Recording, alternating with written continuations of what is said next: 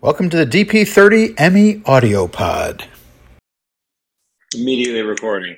The second I the, the second I get here, David, it's immediately recording, just like that. Today, the magical Ben Schwartz, star of both Sonic the Hedgehog 2 and The After Party. You have a Terrance and Phil- Philip Funko behind you? I do. What do we else got? We got the Ghostbusters. We have Ghostbusters. We have a Mickey, a weird Mickey. Weird. It's uh, uh, what's his name? The guy who did uh, Book of Life. Oh wow, It's his Mexican Mickey. love it. What Day of the Dead Mickey. This is the girl Ghostbusters, by the way. Oh cool. And I actually have a, a, a, a one in still in a box because I thought they'd be so valuable. That the the that Ghostbusters car. The ghost, the girls Ghostbusters car. Yeah. Did you ever? I think you're. I don't know how. I don't know if we're the same age, but did you ever? They had the real Ghostbusters cartoon show when I was a kid, and they had uh, action figures for that that were very exciting. Yes, they were. Well, I have a whole row of junk around here. My my son is not as interested in pops as I am. Apparently, it's kind of sad. Really. Let me see. Can you turn it? Is there? Is it a computer that you can turn it? Or like, oh yeah, I have a well, I have a, a camera that moves. So there's the oh uh, my god. bookshelf. Okay, from Hamilton, the King from Hamilton. King Lin. Hamilton himself next to him. Yeah, you have Lin. You have Buddha. You have Buddha Homer. Yeah. You have. I don't remember where that guy is from, but he's from some. It's some combination of something famous and whatever. Trump. Okay. We can go Yeah. up a level. We have the uh, Alex Oh, okay. from, uh, and the cat from uh, Secret Life of Pets. Oddly enough, Oh my god. And of course Mojo Jojo, because how can I live without Mojo Jojo? He's my priority. Of course. We're here, David. We did it. I like junk. I have just nonsense over here. If I showed you, I have so I have Funkos, I have Kidrobot, I have uh, toys from Sonic and Turtles, and I have Plastic Man. What else? Do I have? I have all my jokes from when I was a page at Letterman. I have all the stuff I got from Star Wars. I have all the stuff from Parks and Rec. I'm literally just like I have a one prop from every single thing I've ever done. If you name That's anything cool. I've ever done, name one, name anything I've ever done. I can bring one prop to you. What The would you like after party. Sure. I have more than one for that. I'm gonna go get the one while we're at it. I'll bring I you my ja- favorite thing. I have my I have the jacket downstairs. and then I have this, which I'll wait till you come back. I'm back. This is my Oh my god, amazing. dude circus punk. This is the prop I took from after party. That's fantastic. That's fantastic. And you should have it actually in your cereal area so I people should. don't know the difference. I should, by the way. I think I took one more thing. Wait, there's got to be one more thing. I took from After. We could do this for hours, by the way. Oh, we could have like a this could be like a show. Show us your junk. Show us your junk, your beloved Space junk. Force. I know I have something else. I wonder if the other thing I took was just uh it was just uh, the jacket. He went away for a while, but he's play, playing, pitching better now. Gerrit Cole. Oh, okay, there you I don't know go. if you're a Mets fan or a Yankees fan. I'm a Yankees fan. These I love. I got them from uh, Gallery 1988. They're the VHS boxes for Joker and for uh, and Lighthouse. Amazing. Amazing. Adored. Oh, incredible. I love it. There's only so much I can actually get, you know, framed at a time. I, by the way, I collect uh, old animation cells, so I have Ah. from TV shows. So I have all those hang up near the living room, and then I have all my Super Nintendo games from when I was a kid right there. Wow. I have a lot of all my all my fun stuff, and then my typewriters that I use here. And the shoe Yes. is from where? Shoe is for Sonic One. A gentleman named the Shoe Surgeon made five pairs of Sonic sneakers before they existed, and then um, I got to keep one of them. And was that before he got fixed or after he got fixed? this was after, so it was it wasn't beefy legs. It was these are normal Sonic legs, and I think they they came with the socks legs? too. Did the legs change in the legs change your voice that you did for Sonic? The first trap to Sonic, I talked like this. Hey guys, how are you? My name is Sonic. I know, same mm-hmm. exact thing. Because when I was when I was doing the voice, I just saw previs anyway. I would just see like you know archaic drawings or like a tennis ball or something like that. So I kept my voice going as I saw him. Um, I kept it by the way, same way I did it for the test, which was how I saw him. And then if you see the test that never came out, as a five minute short we did to sell it. He was like more of a you know way more like the one that came out than the the trailer version. We call that trailer Sonic. The infamous trailer Sonic. Yeah, Sonic from the trailer. I wonder if that's still like Paramount allows those still to be online. Somebody, I'm sure, downloaded it, but hey, it's history. You can, when you go to a museum, you can't take down all the paintings; they're there. It's like an NFT now. it's exactly. By the way, from what I know about NFTs, it is exactly like an NFT. Evil Sonic as an NFT. Yeah. I actually got a Batman, the Batman NFT from Warner Brothers for buying tickets for the movie. Apparently, what is I it of? early enough or something, huh? What is it of? What's like, the NFT of? I don't even remember to tell you the truth. I can't even figure out where to find it at the moment. But it's just like it's a picture, but apparently it's an NFT also. They're only five thousand or God knows what they're. That's uh, pretty cool. I think. I'm sure it's worth at least seven cents. Oh, that's a lot of money. Come on. what are we doing? I'm sure I can find something worth seven cents here. It's true. A whole bunch of masks. Yeah. Have you ever actually been to the Funko store in, uh, in on Hollywood Boulevard? No, uh, but there was one uh, when I used to go to Comic Cons for Ducktales and Turtles and stuff, and Randy Cunningham. There was a a Funko line there, and I got to go there and see like all the new ones and the limited release ones. The Funko store is actually worth going to. It's crazy. is it cool? It's like a full, it's like a half a city block, and you just kind of wander through it. It goes from section to section to section. Like there are forty different sections of different Funko and different. I gotta go. I gotta find. Right now, my Funko collection is thin, but it's mostly of stuff that I've done. So it's like Sonic and yeah. Jean-Ralphio. Um, yeah, most of the other the things of other characters are Kidrobot. I have a lot of Simpsons, a lot of Futurama. It looks like I got a couple Flintstones. I have a Huckleberry Hound. Oh, I have a lot of Disney Afternoon stuff. A lot of Disney Afternoon stuff. See, that's you're that's because you're younger than me.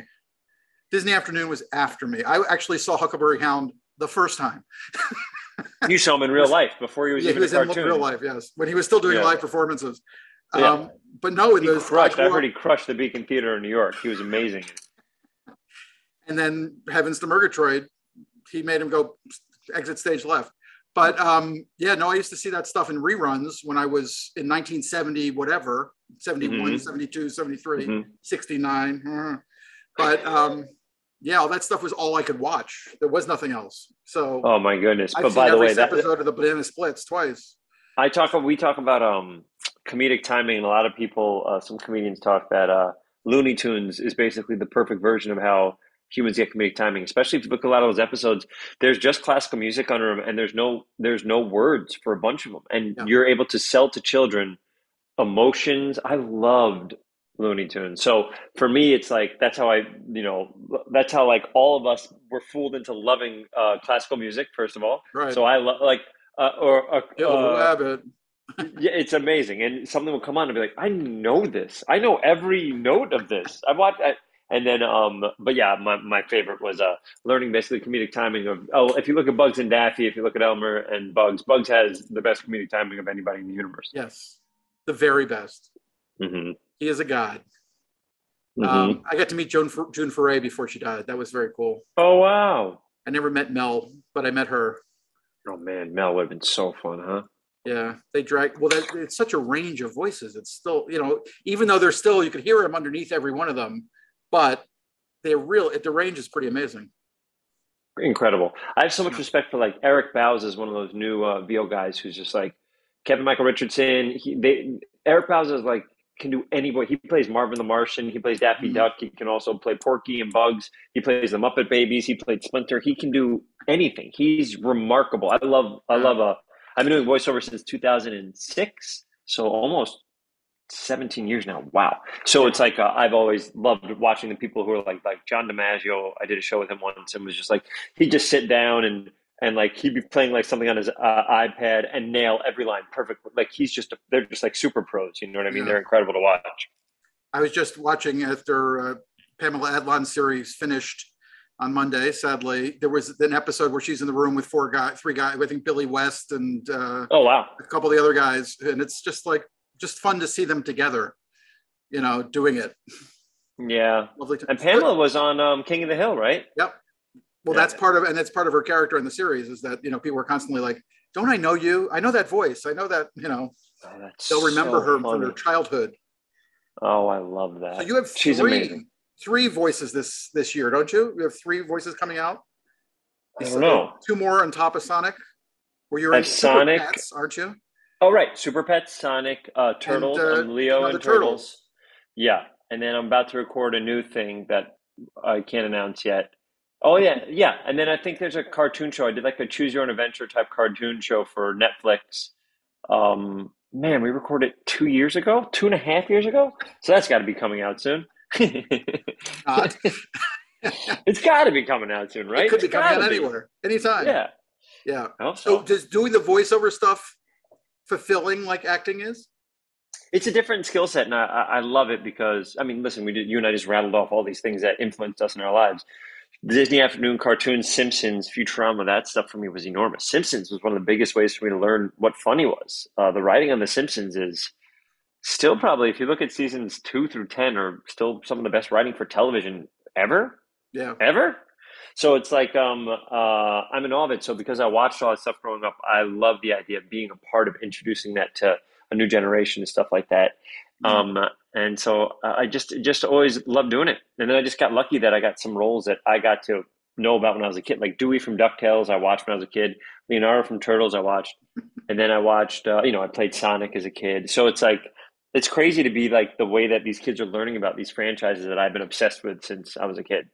Is it true you dyed your hair blue to do the voice of Sonic or Yeah, I was enti- I was entirely blue from head to toe, um, and that's just what it was. So if I, you want me to do that voice, I got to get in the zone. I jump in a blue bath, uh, I come out dripping wet, and I'm like, "Let's roll." And Jeff Fowler's like, "You're dripping." I said, "Let's roll," and that's basically what happens. you know, my son is not very impressed by most of the people I interview, but I told him I was talking to Sonic and he was like, I gotta meet I want to meet him. How old is your son? He's 12. Let's meet him. Where is he? He'll, he'll come. I'll, I'll drag him out here eventually.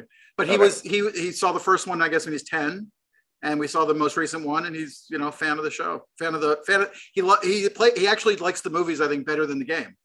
Oh, by the way, we, what I've learned is that our movies have been an intro for people to even learn about the game, which is great. Like all these kids are now like I have a lot of my I've left like a thousand voice notes for kids in the past uh, two and a half years, but um, what I've learned is that these kids don't know about the games. They watch the movies, they become obsessed with it, and then they go find the games, Yeah. which is amazing. And also they find they can find the cartoon shows and they can learn about you know uh, uh, Jason and Ryan and and Roger and all these other great voice artists that have uh, voiced Sonic. But I love that I get to be like the entryway to them to learn about all this stuff. Hmm. And then you have your serious day job of something like the aftermath. After party, After party. Sorry, I'm just I'm gonna is call it aftermath? aftermath. but you pitch know, me, David. Pitch me aftermath. What do you think a TV show that's called the next aftermath? season would is called aftermath. All right. By the way, it might be. There is a second season. I'm not I in it, that. but there is a second season. So was it hard for Chris Miller? Because Chris is such a jerk normally. He's such a mean, mean man that he is, you know, people don't really want to work with him, but you just jumped right in there. Yeah. By the way, I heard that he was a nightmare, and I was like, you know what? The words are too good for me to pass up. And I got there, and he was there, really mean, aggressive, never nice, never creative. Um, he, I think, It's hard when of you're a partner to Phil Lord to be the nice guy of the pair. I know, by the way. They're both so kind. I, I think it was, um, he's one of my favorite directors I've ever been directed by. I think he'd be top of, you know, he's in my top five ever. And I've been very lucky to be directed by some of the biggest people in the world. So um, it was one of my favorite experiences. The, af- the after party, not aftermath yet, soon, Sorry. but the after party was one of my favorite things I've ever filmed. And I felt so lucky to be a part of it. And we were filming it during COVID. So it was like my first time being around anybody that wasn't my girlfriend. So it's like it was it was huge. It was great. I'm so proud of that show um, because it was in a time where we were all wearing masks. Imagine like so I have all these dance numbers in it, music numbers, and so there's a um, a gentleman uh, uh, with a steady cam, you know, which is not easy to do. It's a, holding an entire heavy camera on this steady cam thing, and he's moving while whatever, and he's wearing like goggles, a face mask, and a mask, and he's running and hustling. Uh, this gentleman's name was Neil Bryant for this production, but it was like it was remarkable. We all worked really hard. We all felt so lucky that anybody was giving us the chance to. We hadn't filmed in a year or change, so it was like so lucky that we were in something that was great, and also just filming in general. So it was a very unique and amazing experience. Is it like a high school reunion every time you get together with that group of actors? I we it's funny when the thing came when the um, when we wrapped it was still COVID we weren't allowed to hang out so we didn't get to have like a wrap party and then when the show premiered a new strain of COVID came out and they locked down everything so we weren't allowed to have a premiere Hey, and then uh, when they celebrated I was filming in New Orleans a movie so I couldn't come do anything. So I haven't hung out with that group outside of filming that thing. But I will say we have a uh, text chain for all of us, and we've been in, on it since we've been filming. Every single actor in the show, and we all go back and forth, and it's been awesome. We all support each other and stuff like that. Still, I find it. I, I it's kind of a constant fascination of mine. These kind of groups that form inside of the industry and kind of seem to work together. I mean, I just saw you and Jenny in a um, in a. In oh a my God, she's so good. Water commercial. Yeah, we'll do whatever. Literally, we'll do whatever you want. You want us to be in a sparkling water commercial? Great. We we love each other so much, and it was so funny. We got together for that thing. We both got the offer for that at the same time. We're like, oh my god, we get to hang out. Great, let's do it. And so we like it was a night shoot, and that whole night we talked for the whole night, and we're like telling everybody we got to find ways to work together. We we love each other so much, and I think she's so talented, man. You see what Jenny is capable of. She can do drama and comedy. She's a very talented, warm, kind, loving human being.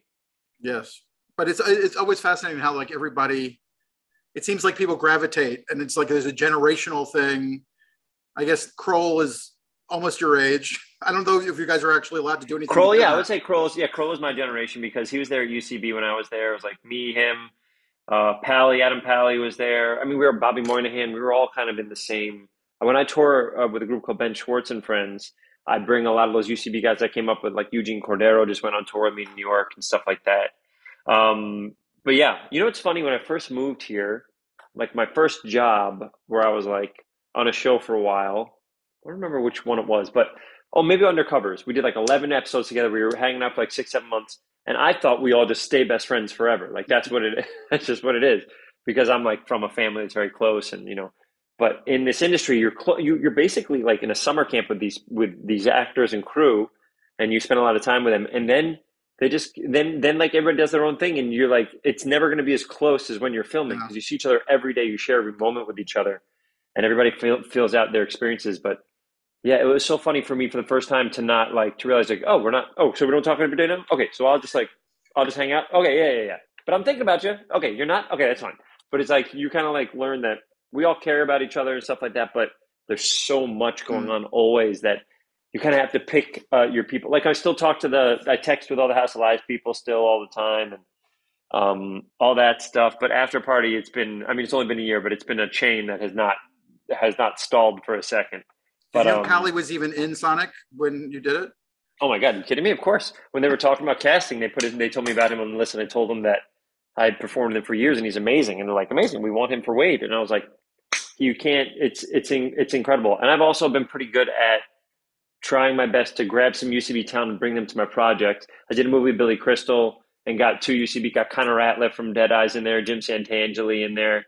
And then um, when I tour, I do that. And then House of Lies, we got uh, Dominic Dierkes, we Eugene Cordero, Milana was in there, um, uh, Lauren Lapkus. So uh, we got uh, like I love the idea of kind of like we started together. Anytime if someone's right for a role and they prove themselves in the audition, try to grab them and bring them on board. I think I irritate Pally every time I talk to him because I feel always compelled to ask him why he plays dumb people. Because he's maybe the smartest person I, you know, he's incredibly smart person. You think you think Pally's the smartest person you ever met? Well, not the man with the smartest one I ever met, but you know, he's pretty smart dude. He's very smart. I love Pally. Pally's I mean, brilliant. He's a brain he's guy. Also, he's not a dumb. He, there's not not a. He's also so funny. He's yeah. so incredibly funny, and he crushes in Sonic. He's so good in Sonic. Hmm. So when are I? I think I feel like we had some of this conversation at some point, but are you on set for Sonic at all? Or are you? No, Sonic. I'm in. They film it. They come back. Um, right. The first one we did a table read. The first one, I recorded all my lines so they can kind of hear how I'm going to do stuff. Yeah. But the second one, because of COVID, you know, we didn't even do a table read. We they filmed their stuff. They came back, and then I record the screen. I do my lines, and then because I'm just a microphone and it doesn't cost a lot of money, Right. I'll do five takes of like five different ideas that I have and a bunch of different jokes and kind of the best joke wins. And, and even when I do my rough cut, when we're done, Jeff is nice enough and lets me watch so I can see if I want to redo a take or I think of a better joke. So I'm, he's always letting me fiddle because for my part, they're always animating up until they animate that mouth. I'm not locked at all. so I can keep going and going and going. And then like, you know, we need more motion in this scene or we need a, a funnier joke in the scene this bit isn't funny enough, something like that. So I'm kind of learning, um, you know, I'm just from me writing scripts for so long, it's kind of easy to see my moments where we can kind of build something, stuff like that. But it's it's Jeff Fowler is so good because he shoots without any animation, then he records my animation, then he records Idris, then he records Colleen, then he somehow makes all that make sense together, then he animates, then we re-record. You know what I mean? It's so it's like he's the mastermind of this. Jeff Fowler and Toby Ascher, the producer with Neil Moritz, those guys really make this movie what it is. I don't get the feeling that Idris did a lot of improv in this movie. Maybe he did. I wonder what the script was for him. Maybe he did. Man, he was he was great though. He was yeah. great. But very straight. Yeah, that was great. I love that character. I think works so well within like because it's because you can't have another like motor mouth like me. So right. it's like you have me, you have a sycophant in tails, and you have this this person who's very honorable and brave. Um, I love it. So, do you ever disagree with Jeff about the direction of the character? Or? Oh, I do whatever he wants. So, like, if he's like, I'm thinking about this or that, I always give him what he wants, and then I'll say, Okay, can I try this? And he'll let me, and he'll always let me try. And then afterwards, I trust him that he's going to pick the right take, and he sees the movie as a whole. I see my parts, but I, you know, like, I mean, I watch the whole movie, and if I have any thoughts, I'll say things. But he's he's like the mastermind. So I trust him uh, completely. I'll give him. I'll sometimes pitch things and give him things, and then in the end, he'll choose if it's worth it or not worth it. And you know, I'll probably say more times than not, it's not worth it. But you know, if if I get a great joke in every now and then, and it really helps, or it seals that the feeling of that scene, then we're we're in heaven. So I feel very lucky to be with a collaborator like him because he's down to play and he's down to listen and he's down to work together. But I always trust his decision because the two movies have come out so well. And the stuff that you're not in with the scenes that you're not with Carrey in in with Carrey, are you seeing those early as well, or is that when you when it finally comes all together, you're seeing what he's been doing off in his own? I see. I see the takes they're choosing for him. So I see like I I improvise with the screen. So like right. I do my lines. They're playing the scene. I do my lines with the screen sometimes. Right. But he does so a lot like, of scenes without you in this movie. He does all the scenes without me. Uh, there's a gentleman. I mean, he Scott. does the scenes without your character, without Sonic there are a lot of non-Sonic char- scenes with him in this one. Yes, yes, there sure are. There are a lot. There sure are. So, you do you see those also, or are you surprised yeah, when you finally see it all together? the first, I'll see the assemblies of the movie uh, okay. uh, whenever Jeff will let me. Um, but they're mostly for. It's never me being like having notes for Jim Carrey. That would never happen. Right. But it's more like me seeing where we could uh, play with my guy with Sonic, and also if if I have some thoughts or themes or something like that, and the producers are interested in my thoughts, I'll always give them. So it sounds like you, when the movie is finally put together, you pretty much, outside of a few bells and whistles, pretty much know what you got. I see exactly the movie except for what the final animation is. The, the only time I get to see the final animation is because they're working on that to the very last second. When we go to our premiere, or for usually like if I do a press tour, it's right before the press tour. They let me see the final movie, um, and then I get to see. You know, I've kind of have an idea of almost all the words, but I have no idea what I look like. So it's like by then, then I finally get to see what Sonic looks like, and it's like the best, coolest feeling in the world. It's so cool to see those final like images come together and see like a real Knuckles and a real Sonic Bash. You know what I mean? So I assume Chris let you into the uh, cutting room for after party as well. Never, never. Of course not. Why bother? By the way, you want to know someone who knows funny? Chris, Lord and Miller are just like I almost look at Chris as like a performer with us because he's so funny he plays with us. His brain is able to think of these beautiful things while we're playing. That show is such a difficult show to improvise, uh, to um, direct because not only are you doing uh, six different genres. I mean, there's eight episodes, so I guess it would be eight different genres, seven different genres. Yeah. So seven different genres, which is already different lighting, different costumes. But then within those, it's how that person sees everybody else.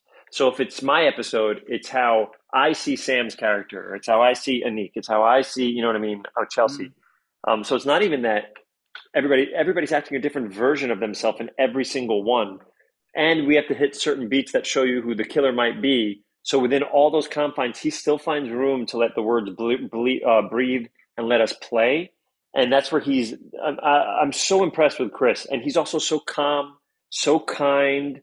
Everybody he and he looks at his crew, and everybody's like has worth and everybody has an if you have an idea from anywhere it is mm. if someone's going to make a scene better he listens to everybody and he's so respectful him him and phil it's uh, it's if people could watch them direct and my assumption is and produce um, you would I, I, feel like we would all be it's just that set was so loving and we got so much good stuff yeah um, and the show turned out i think great what's funny because I always felt that they made a mistake by letting. I mean, obviously the bigger mistake of letting them go in solo, but I also feel like their process is not one that you kind of like stop in the middle. It kind of finds it, it the process creates what they're doing in a way.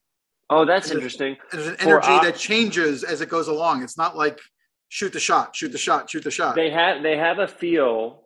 Well, it's different. We were doing a show where you really couldn't. You know, we don't have a lot of time. We were block shooting everything, so it's like, um, uh, I don't know their experience on solo, but for this, uh, they had all their ideas. They know whatever, but within the scene, if things are blossoming, they allow it room to blossom, and they can see it immediately. They Yeah. immediately see if something's working or something's not working, or if the scene's not quite working. Let's do this. Maybe do this.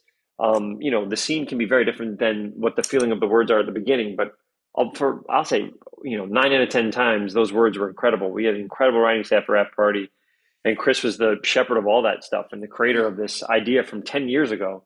So it was pretty pretty remarkable, pretty pretty incredible job that he did. Um, but yeah, they, they're in a place where things breathe and grow um, and blossom yeah. while you're doing stuff. Um, maybe with a movie, you get a little bit more time to do that. With this show, it happened within the confines of each scene, but they're very cognizant when something isn't working or if something new is working. They they you know they push in that direction or they pull back, and you know that's what makes them great directors. I just always think it's interesting. I mean, going back to Lego and stuff, where like in process, it's not really clear what they're going to do or how it's how could it possibly work, and then somehow their alchemy makes it work. You know, I mean, it's a fascinating I- thing with them. I've never I seen don't a see them as project- I- conventional. I don't see them as conventional either, but I, I it never felt like we were ever unhinged or loose Right. ever. So our our project, I, I can only talk about ours, and our one never felt like, hey, we don't know what's happening. The whole way we knew exactly what it was. Even when we were filming, we're like this feels good and exciting.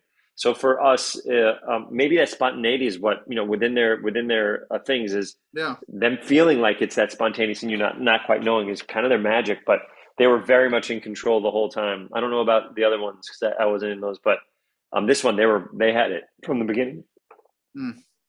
So, what do you are, are you doing? What you want to do when you grow up, or, or is there another step to the Ben Schwartz experience?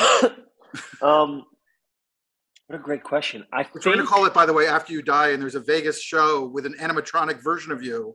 It's going to be the Ben Schwartz experience. exactly. um, I'm very very happy what I'm doing.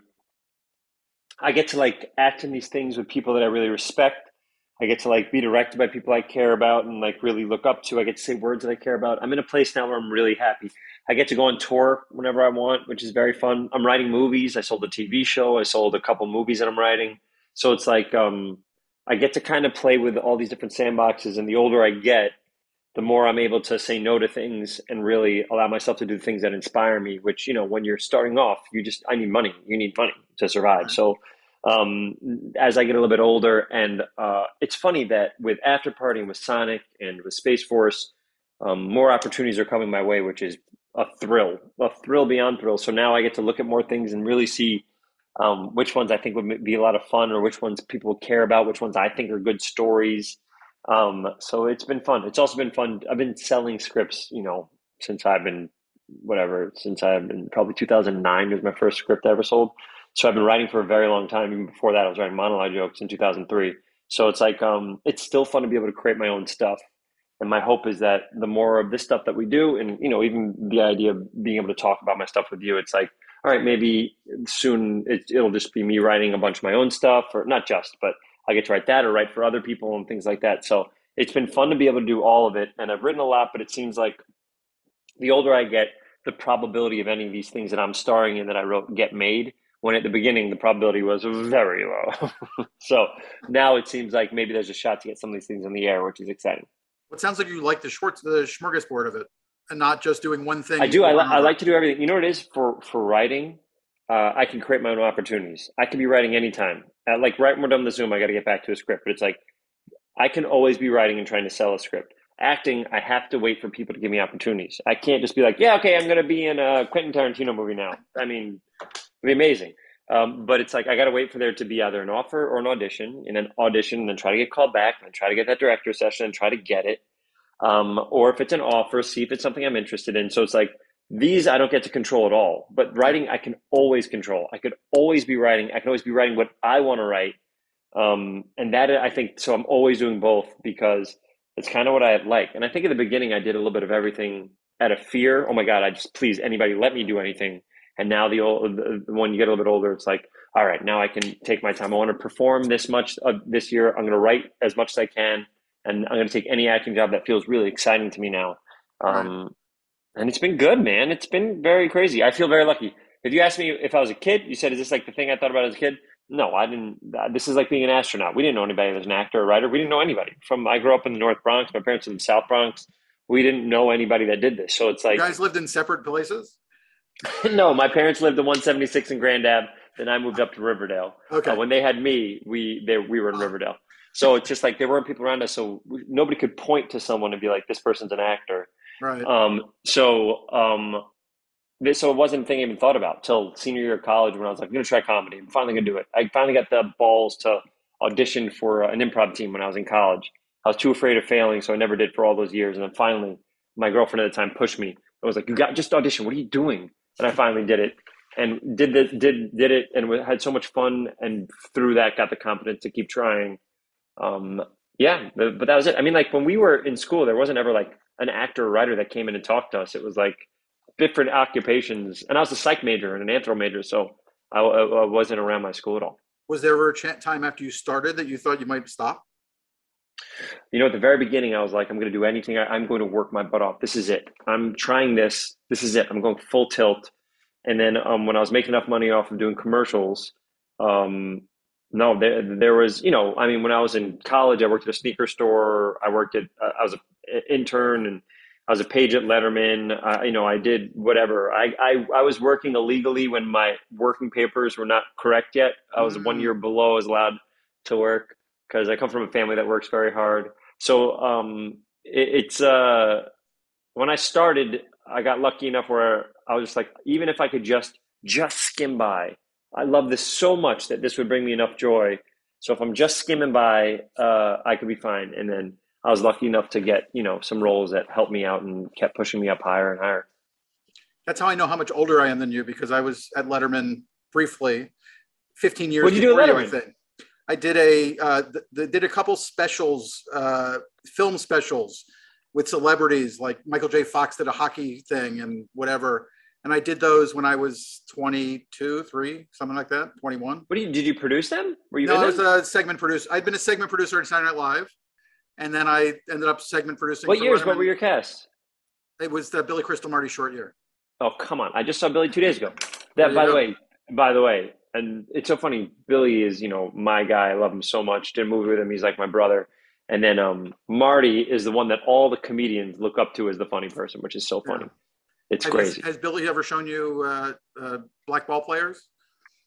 What's blackball players? Oh my god, it's kind of the lost sketch. They did. He and Chris Guest played Negro League ball players. Oh, this already sounds like we're we, both getting canceled. We're in Florida. Getting, they shot it in Florida, and it was uh, all about they basically talking about the history. It was very loving. I mean, because they obviously, as you know, he loves baseball. Billy loves baseball. All of that stuff. So, and it was you know smelt night.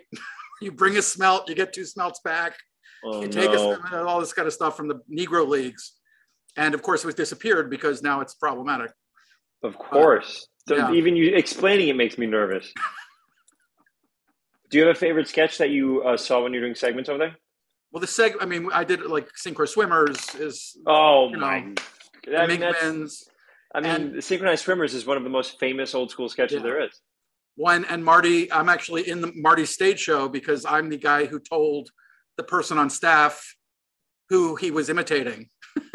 I told her that he was imitating her. She did not oh, like amazing. It. Amazing. So Marty was every time I see Marty, he's like, "You're the one." he's still angry at me. Thirty years later, forty, God, thirty-five years later. Wow. We were all children back then. But you were in the Sullivan Building, I assume, with Letterman. I was in Ed Sullivan. That's exactly yeah, correct. I was still in Thirty Rock. oh, so you were late night. I was a late show. Yeah, I was late night. I was an audience page, so I brought the audience into the Ed Sullivan. So I literally just did CBS Morning the other day, and one of the locations we did it in was the um, Ed Sullivan Theater and what and explained to them what I used to do as an intern as a page there, and then we went to UCB where I was an intern. Wow. So we basically went to my beginnings of the this business, um, which was crazy to be in both and think about you know uh, how. By the way, I also thought about how that was like some of my favorite times in this industry, and maybe you could agree with me.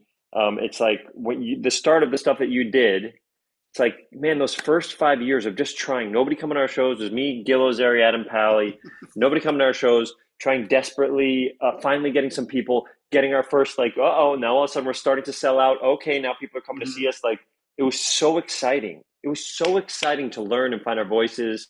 And we're going out every night, you know. I mean, like not going out and partying, but like going to like a depressing New York bar with the other comedians and seeing seeing like you know, oh my God, there's Amy Poehler, there's Rachel Dratch, there's Jack McBrayer. Like that to us was so exciting.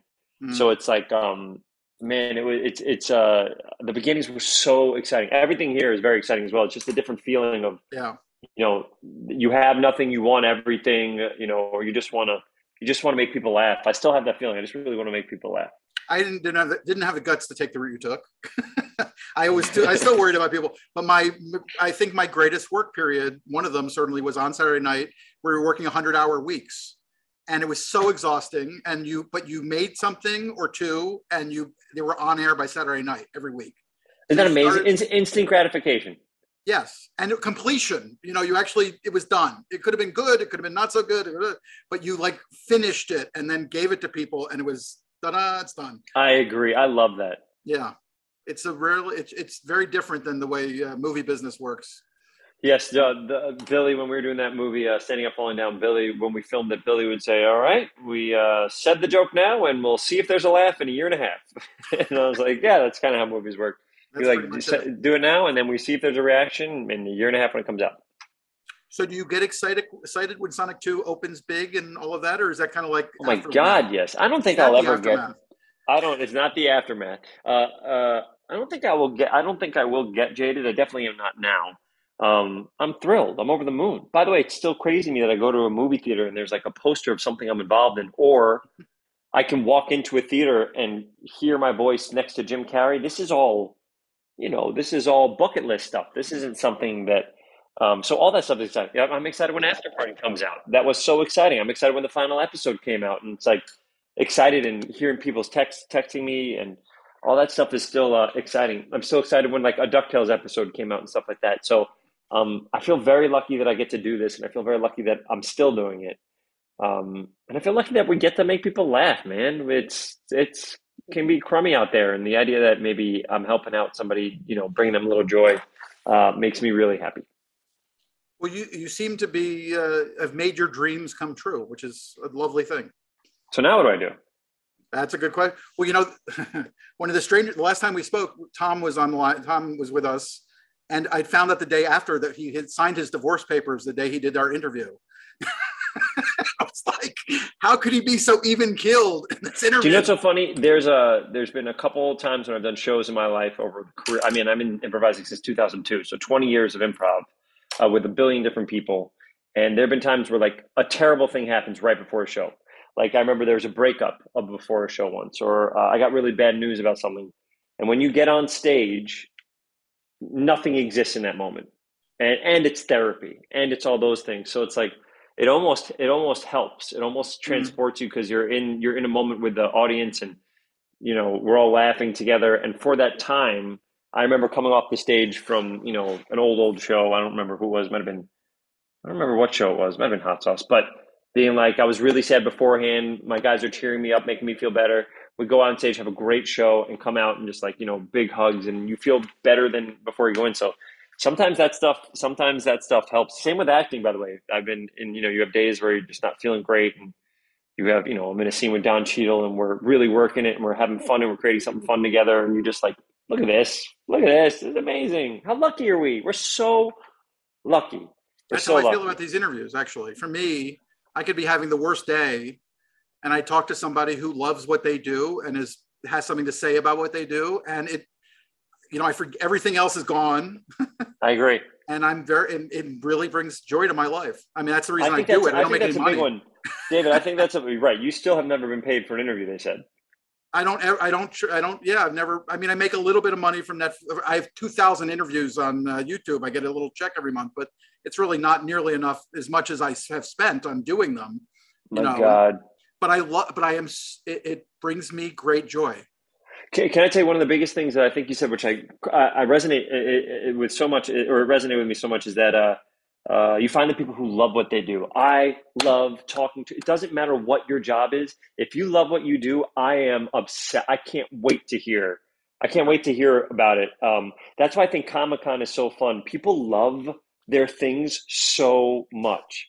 I know people make fun of like, oh, Comic Con, but it's like, no, people they love these things, and they're together loving something so I also think also like the coolest actor you've ever thought of, like like man, that person's cool actor. He's a he's a fucking nerd, or she's a nerd as well because they're obsessed with their craft. They know every movie, they know every TV show, they know every line. Um, so I, I'm I'm obsessed with stuff like that, and uh, I love and Lord and Miller love what they do.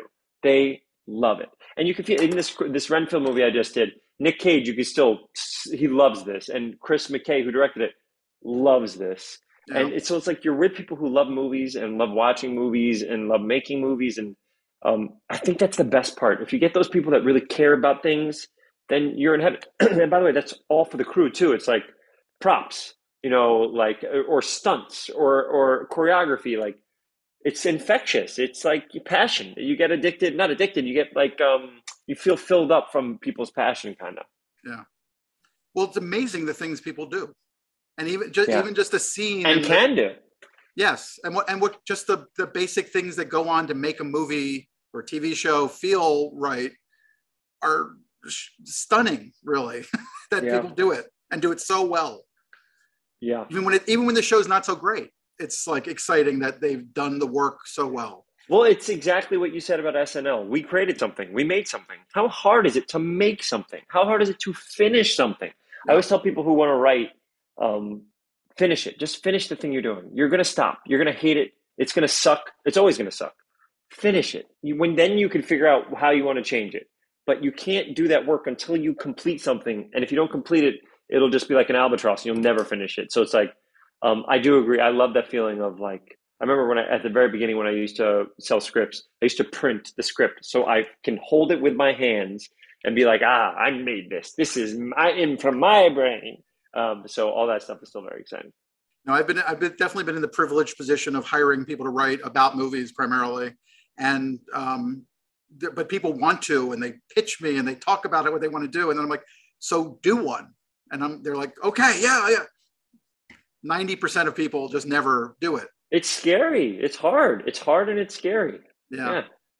But when they do it, it's you know, having done it, if you feel good about it at all, it's a really beautiful feeling. Yeah, I I I, uh, I love completing something. yeah, yeah. Good seeing you. Lovely to see you, man. Everything else good? Everything else is good. Everybody's in school or doing whatever they're supposed to be doing. I, I should Perfect. probably be at CinemaCon, but I have to take my kid to school every morning. So you got It'll your priorities. But yeah, I love yeah, the kids, so it's nice. So not so bad. Perfect. Perfect. And, Perfect and I, I, don't want him to grow up to be like Ben Schwartz. That's what I say. Jewish? May your kids grow up to be Well, I'm Jewish, so there you go. He's so only half Jewish. Huh? All right. So he'll, he'll look half like me. I, even look, though I'm fully Jewish, I look like I'm 200% Jewish. Well, the hair and the hair is really. You should have a monument. There should be like. I gotta get have, a hair. I gotta get a haircut. I was trying to. I see. I feel like it's bit. too short now. I think there should be a, a chia pet version of you. You should be the first improper performer with a chia pet made of you.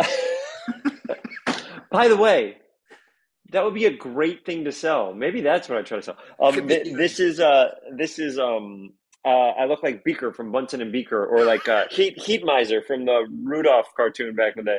Do I have him here somewhere? Hey, of course no, you do. He's inside from, one of your Ghostbusters.